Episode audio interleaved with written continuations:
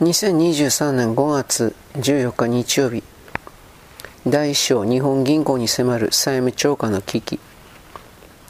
コロナ危機のちの2021年夏前後から世界の主要国の経済は高インフレ局面へと急転換した。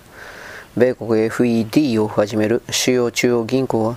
2021年末頃から2022年春頃にかけて短期の政策金利を引き上げる牽引を引き締めに軒並み転換して大幅な追加利上げを重ねつつコロナ危機で一段と膨張した各中央銀行自身のバランスシートの縮小を急いでいる。これまで買い入れた国債を各銘柄の満期が到来するのを待って手放すなどをして中央銀行自身の資産規模縮小正常化を急いでいる。日銀の堅くなな姿勢の本当の理由は何か。我が国でも欧米各国ほどの高インフレではないが、22年4月以降、消費者物価前年比は目標の2%を大きく上回る状態が10ヶ月続いている。10ヶ月以上続いている。しかもこの間、外国為替市場では円安が急激に進展。にもかかわらず日銀は22年12月には10年国債金利の許容変動幅を拡大しただけでイールドカーブコントロールによる金融政策運営の枠組み自体は死守し続けている。あれだけ民間銀行に負担を強いているマイナス金利政策も決して解除しようとはしない。日銀がここまで堅くなな姿勢を取り続けるのはなぜか。日銀が言うところの表面的な理由ではない。本当のところはもっと深刻な理由がある。日銀関係者はこの本当の理由について自分たちから決して口にすることはない。それはどうでもよい問題だからではない。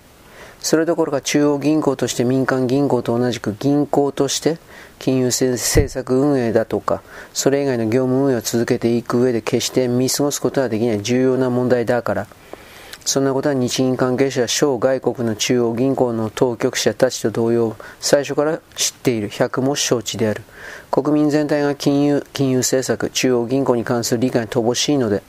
また、上頼みの思考が強いことをいいことに、日銀関係者はこの本当の理由について、世間で問題視されることはないようにひたすら国民に対して隠そうとしている、または大した問題ではないとごまかそうとし続けている。その本当の理由とは何か。日銀はこれまでこれほど大規模な異次元緩和をこれほど長期間続けてきてしまった結果、ひとたび利上げの局面に入れば、中央銀行としての財務運営は立ちどころに悪化する。赤字に転落するのが確実な状態にすでに陥っているから。しかもその状態が数年間続くだけで日銀は債務超過に転落する。そして数十兆円単位の場合によってはそれ以上の相当に大幅な債務超過の状態が数年とか10年とかという程度の期間では済まず数十年単位で長期化する可能性がある。一国の中央銀行がそうした状態に陥るということはその国の通貨が信任を失うこと。言い換えればその国自体が世界の他の国々から経済取引を行う相手として信用されなくなるであろうということ。中央銀行というのは独自の収益源を持っているような経済経済主体ではない。あくまで民主主義社会の下でしかるべき手続きを踏んだ上で徴税権を行使できる政府と一体の存在でありその政府から通貨正確には紙幣の発行を独占的に担うことを任されているという立場である。中央銀行が毎年の業務運営を行って余剰金が発生すれば国庫に納付するのは当然で日銀ばかりではなくどこの国の中央銀行もそうする。それとは逆に中央銀行が赤字に転落したり赤字が続いて債務超過状態に陥りそれが長期化して自力で収益を回復できる見通しが立たないとなった場合はその穴埋めは今度は政府の側から我々国民が納める租税を重点して補填するより他ない。突然そのようなことになれば国民からは異次元緩和にそんな深刻な副作用弊害があるとは聞いていない。日銀は今まで何度となく国会や記者会見で出口問題一体どうするのかと聞かれてきたのに何も答えてきてはいない。と強い反発や批判が出るのは間違いがない。黒田総裁が率いてきた日銀はこの異次元緩和を始めた当事者であるはずの自分たちが責任を取られるそのような事態は任期中には避けたいと考え日本国内の消費者物価の上昇2%の目標を超えようが、いろいろ理由をつけて短期の政策金利の引き上げさえ一切しなければ、問題を当面先送りできて、自分たちがそういう批判にさらされずに済ませることができると考えている。これこそ日銀が金融政策運営の転換を拒んできた、かたくなに拒んできた本当の理由であろう。しかしながらそのような金融政策運営をされたら、我々国民の側はたまったものではない。確かに利上げを一切しなければ日銀が赤字に転落することも債務超過になることもない。デフレ局面なら利上げをする必要はないが、現在は世界的な高インフレ局面でこの先も日銀が一切利上げをしなければ、インフレはさらに加速する可能性が高い。インフレというのは消費者である我々国民にとって経済的な余裕の乏しい層にとって日々暮らしていく上で本当に重く応える。それはインフレが過度に進行してしまうことのないように中央銀行はどの国でも物価安定という使命が課されている。だからこそ今まさに欧米の主要中央銀行は足元の高インフレ基調を何とか抑えようと急ピッチで政策金利を引き上げている日銀が本来必要な利上げを怠れば赤字になることも債務超過になることもないため我々は税金で日銀の赤字を補填せずに済むがその代わりインフレが放置されてしまうことになり我々国民にはいわばインフレ税の形で重い負担が付け回される利上げをすればするほど日銀の債務超過幅は大きくなるため、それを避けようと物価情勢からすれば本来必要なはずの利上げを日銀が怠れば、最初は大したレベルではなかったはずのインフレがあっという間に進んで抑えきれなくなってしまう可能性がある。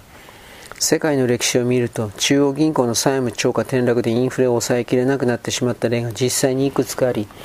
近年の局面でもそうなっては困ると政府があらかじめ対応策を講じている例も先進国の中にある。なぜ日銀はこのようになったのか。それはこれだけ大規模で過去の経験の蓄積もおよそない異例の手法による金融緩和を10年も長期間にわたり漫然と続けてして続けてきてしまったからである。2%の物価目標が達成できないからと期待される効果が発揮できていないことは誰の目にも明らかだのに効果が出るまで粘り続く続けると言い張ってきた。軌道修正を行った。そのようなことを続けていては日本がこの先どのような事態に陥ることになるのか。10年間にわたる期間中の金融政策決定会合でまともに検討した検討した形跡がない。このような日銀の姿勢は昨今の他の主要中央銀行の金融政策運営とは極めて対照的で一国の金融政策という最重要な経済政策の一億を預かる中央銀行として責任ある態度とは言えない。では日銀は利上げしたらなぜ赤字になるのかそもそも中央銀行はどうやって利上げを行っているのか民間の金融市場が相当に発達している今日の先進各国の世界では我が国に限らず中央銀行が1週間もの1ヶ月ものといった短期金利をそれぞれ何パーセントにすると日々決めて市場参加者に従わせているような国はない。確かに我が国でも民間金融機関の力が十分に発達していなかった。1980年代後半頃までは日銀が各タームの金利水準を日々決めて市場関係者に通知していた規制金利の時代もあったのは事実だ。しかしながら1990年代に入る頃から民間金融機関が扱う資金量も多くなって国内外の金融取引が段階的に自由化されて最低取引先物取引をはじめ様々な金融技術も発達し取引全体に厚みが出るようになった。そうやって一番が成熟すると、各中央銀行が短期金利の水準をタームごとに細かく決めて、市場参加者に従わせるやり方ではかえってうまうまくいかなくなる。